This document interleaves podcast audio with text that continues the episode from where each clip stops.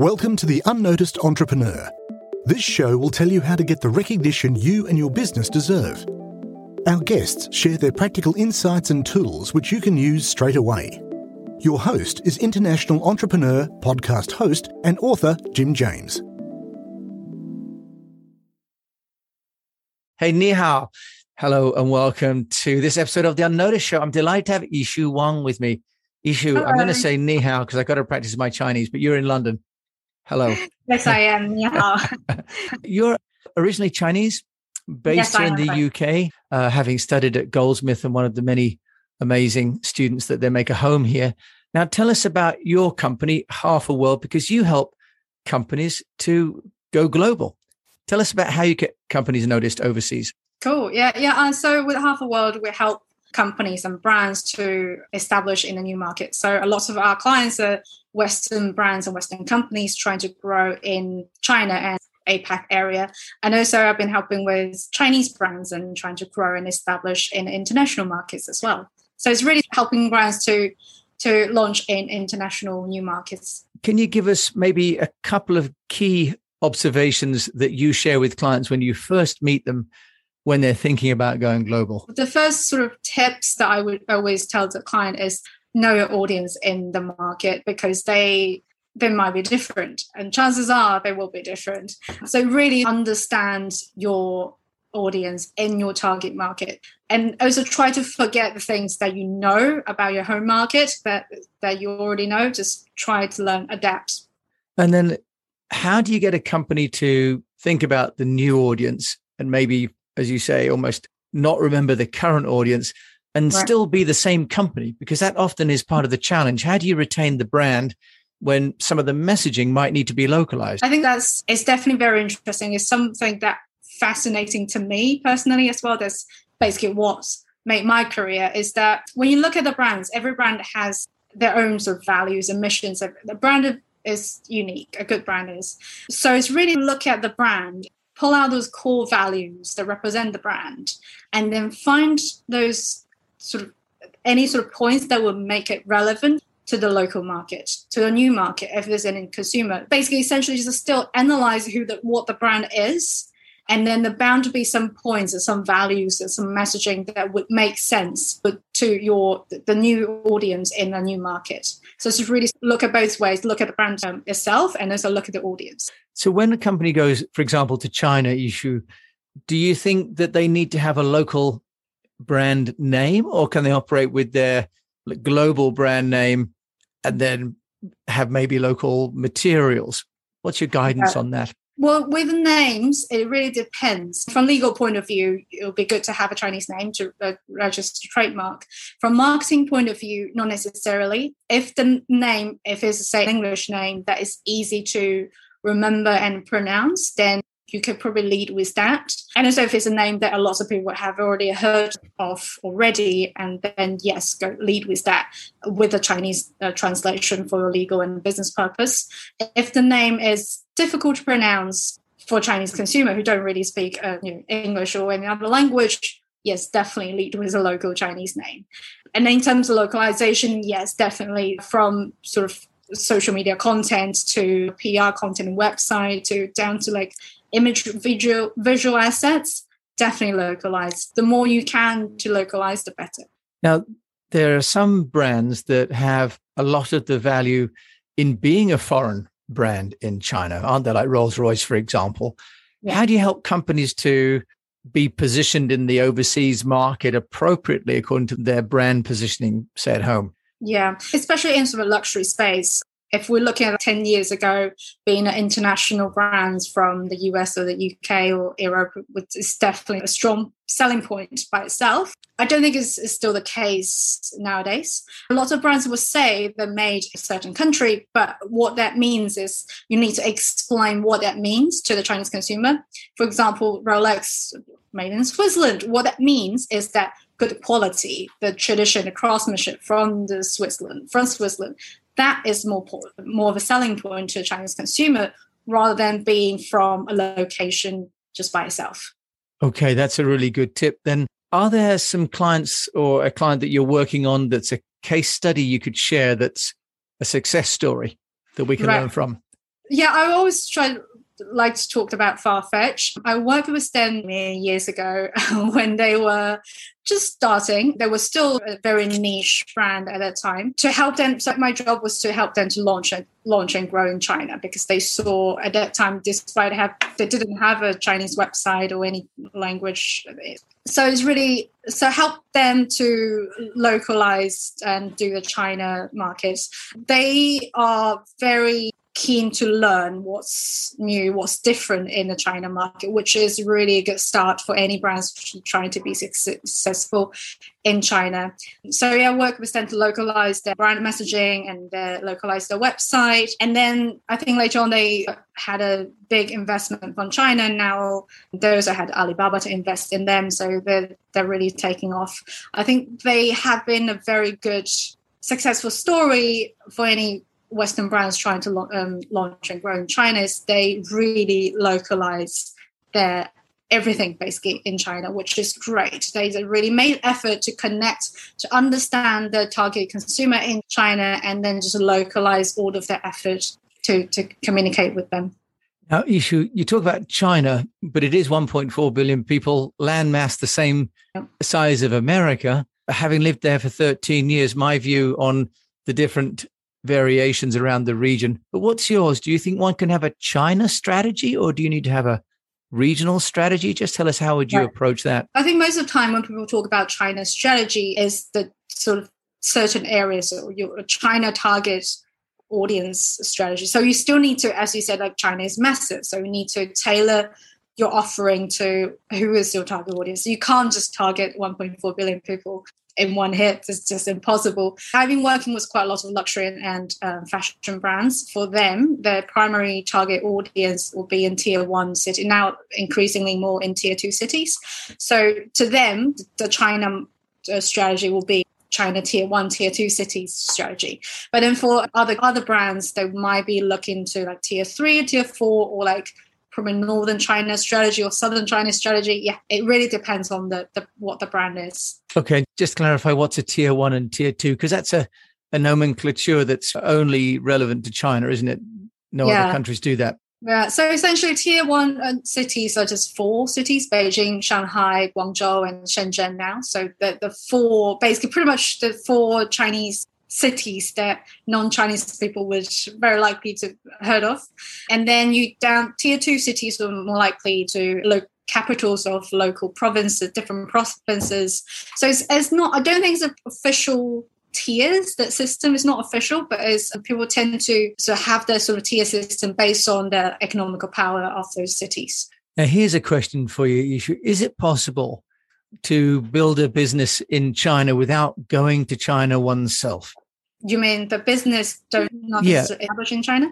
Yeah. How, do, how can a company go to China without setting up and having the frankly the cost and the time and the risk of having its own people and operations? There are definitely ways to do it. I've helped quite a lot of smaller brands to just to do that. You would want to have uh, protect protect your trademark. That's probably quite necessary. If that's not that if that's done, then you don't necessarily need to have a China team to start with. You could do you can have a team here to organize everything from logistics, from um, marketing point of view, but also you can do cross border shipping and, and e-commerce from outside of China, which is increasingly more popular as well. So uh, Chinese consumers are actually quite open to wait a little bit longer to get the products as long as the products is what they want. They love the product. So it's definitely possible. But I would suggest any brands if long term, if they want to be really successful in China, they should have a plan to say establish in China. And what about Chinese brands Yishu? Because that is also something that we're realizing with the brands like Huawei and the mobile phones notwithstanding the political issues around 5G, Chinese brands are growing. How can foreign companies compete with the domestic companies? In this case, I assume foreign company means Western company. Western companies, yes, that's right. It's definitely a trend in the last couple of years for Chinese companies to grow to grow and launch globally is they some advantages they have is they tend to be quite agile. Things happen really fast in China. To take the same sort of pace when they launch glo- in the global markets, which is really useful.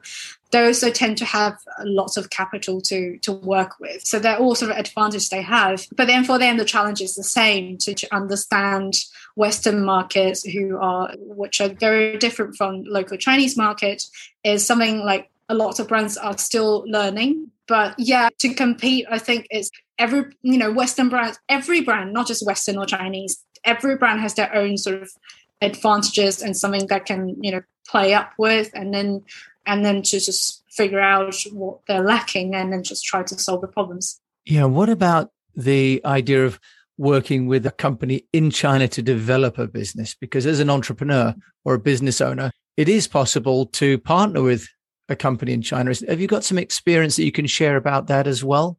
Any successful examples? I believe there are successful stories out there, case studies, but personally, all the joint ventures I've heard of are not that happy. Marriage is a challenge in that sense. Yeah, yeah there's a lot of challenges for just culturally and and, and also of everyone runs business differently. There's a lot of challenges out there. What we usually do is recommend brands to go if they want to you know, establish in China, just just do a foreign uh, owned entity rather than JV, unless they they know someone personally in, in a good relationship. Yeah, and are there some sort of tactics that you recommend, for example, around social media or events or print that you found to be the building blocks for campaigns? Social media is definitely the key nowadays for China. Even just from e-commerce point of view, you see a lot of e-commerce platform become more social. A lot of social media platforms become more sort of e-commerce focused. So social commerce is is the thing. And also think of like in China, many brands don't even have their own websites. They just rely on their social media. So their social media channels are essentially their websites equivalent, where people get to know the brand and interact with the brand. So I would say like social media is just rethink like so the role of social media is not just a marketing tool now. It is who you are, is your base when it comes to China. China. And when we're talking social media, we talk about WeChat. Any other platforms do you think are necessary? WeChat, Weibo, Douyin, which is the parent company of TikTok. There's another app called the Little Red Book, Xiaohongshu, which yes. is um, really popular nowadays. There's also, I think, there's a new one called Poizon, was I think they specialize in uh, sneakers and just oh. more male focused consumer, but they're now expanding to more male and female. So yeah, I think I know. So every day it seems like there's a new Chinese social media app. Yeah, and the other thing that seems to be really big in China is the live streaming to commerce, isn't it? Do you have some experience yeah. with that Yishu of how brands can leverage that? Yes, I've worked with some brands to uh, actually Western brands who don't actually have a presence in China to run uh, live streamings and to, in that way to, to sell products. I wouldn't recommend live streaming to every brand. It really depends on what the brand is and what's what's your what's the business goal. The business goal is is to sell more products essentially, but then as long-term business goal do you want to build a brand and what kind of brand are you trying to build and everything so it's definitely a very effective way to do live streaming to push some sales. But I would recommend every brand just look at the, the format and watch some videos yourself and then see if you want to, you know, do it yourself. Can you imagine your brand being in that environment and selling some products? And also after what's what what would what would things be after that? One 20 minutes live streaming, you can sell some products, but what's after that? Do you have any plan for that? Yeah. So part of a strategy, but not the strategy itself, live streaming. Okay. And then how many Western entrepreneurs do you think are in China and which sort of industries do you think they're particularly successful in? So I think in terms of consumer facing brands or uh, companies there are actually quite a lot of fashion quite a lot of others of fashion and uh, accessories and everything.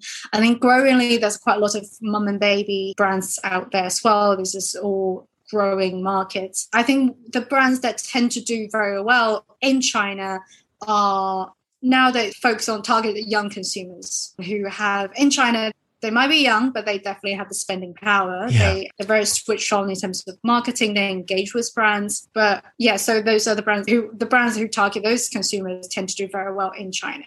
But I also do think there's a huge opportunity for brands to target, let's say, over 50 over 60 demographics in china is a huge market that tend to be get ignored sometimes yeah the aging population in china and the healthcare issue. Yeah. And on a practical point of view we were finding recently that the search on google for content in china delivered entirely different results to the search on baidu for the same keywords in china.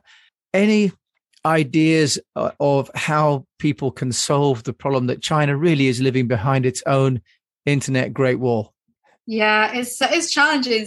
That's why like you have to reach out to them. You can't just say they will. Yeah, people have VPNs in China. They go around the firewall, but for any brands, you need to go there and try to communicate with them. But just go do SEO on Baidu, do PPC on Baidu, and other social um, search engines as well. But but again, I think more increasingly that you see um, things more effective in social media, even with uh, SEO and PPC, you can see more tangible result when you do that on social media platforms rather than search engines. And then Chinese companies that you see doing well, you're helping a couple of Chinese brands into the UK and to Europe. Uh, Any ones that we should be looking out for? I'm actually working with a toy company. They're launching they're launching a brand they they have a Amazon store already. They're very small, well, small in China's They have about 28 million US dollars revenue a year, which is pretty big already. Yeah, that sounds um, small in Chinese in China, isn't it? yeah. it? So yeah, they have they do great sales on Amazon store already. They just need now what they want. What I'm I'm helping them to do is to establish. So they're doing more. This is a brand rather than just they want to sell the brand rather than the products, which is which is the right way to go. So yeah, I, I would say they are they're not the only one in China. There, there's so many of these kind of companies in China that have good products have some sale have certain sales already which means they have a capital to work on many other things they also have a consumer insights based on them. okay so i think there's a an opportunity in china but not necessarily easy one but there's also opportunities to work with chinese companies that are coming overseas it sounds like so Yishu your company name of half a world sounds like it's perfectly branded because you're obviously a chinese based here in the uk if people want to find out more about you and the wonderful services that you can provide. How do they do that?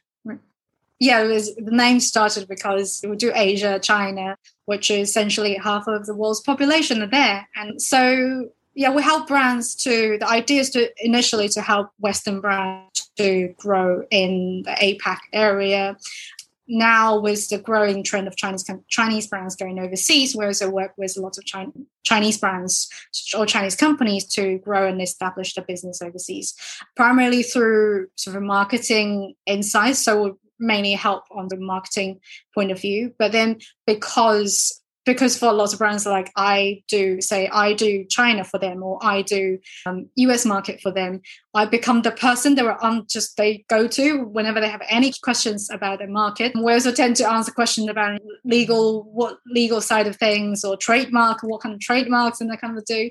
So yeah um, we just try to help with pretty much everything. Yishu, thank you so much for sharing. What is the best way for people to get hold of you at half a world I was the easiest way probably to find me on LinkedIn. I just Yishu Wang. Okay, and LinkedIn. I'll put, and I'll of course put your contact details in the show notes. Thank you so much for joining me, and I will practice my last little bit of Chinese. Hangao Hangao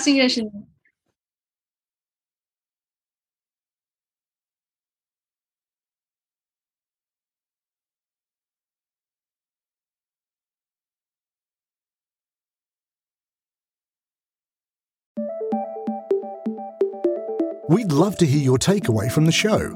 Visit the unnoticed.cc where you can leave us a voice message and also ask any questions you have on getting noticed. If you like the show, then please follow or subscribe and share it with a fellow entrepreneur or on your social channels and at Jim A. James. What would really help is a rating. At the unnoticed.cc, we've got a dedicated page to make that really easy to do. Take a screenshot and share it on Twitter at Jim A. James, and we'll repost it to get you noticed too. At the unnoticed.cc, you can also see our books, merchandise, useful tech apps, and sign up for our newsletter. Until we mic again, keep on communicating.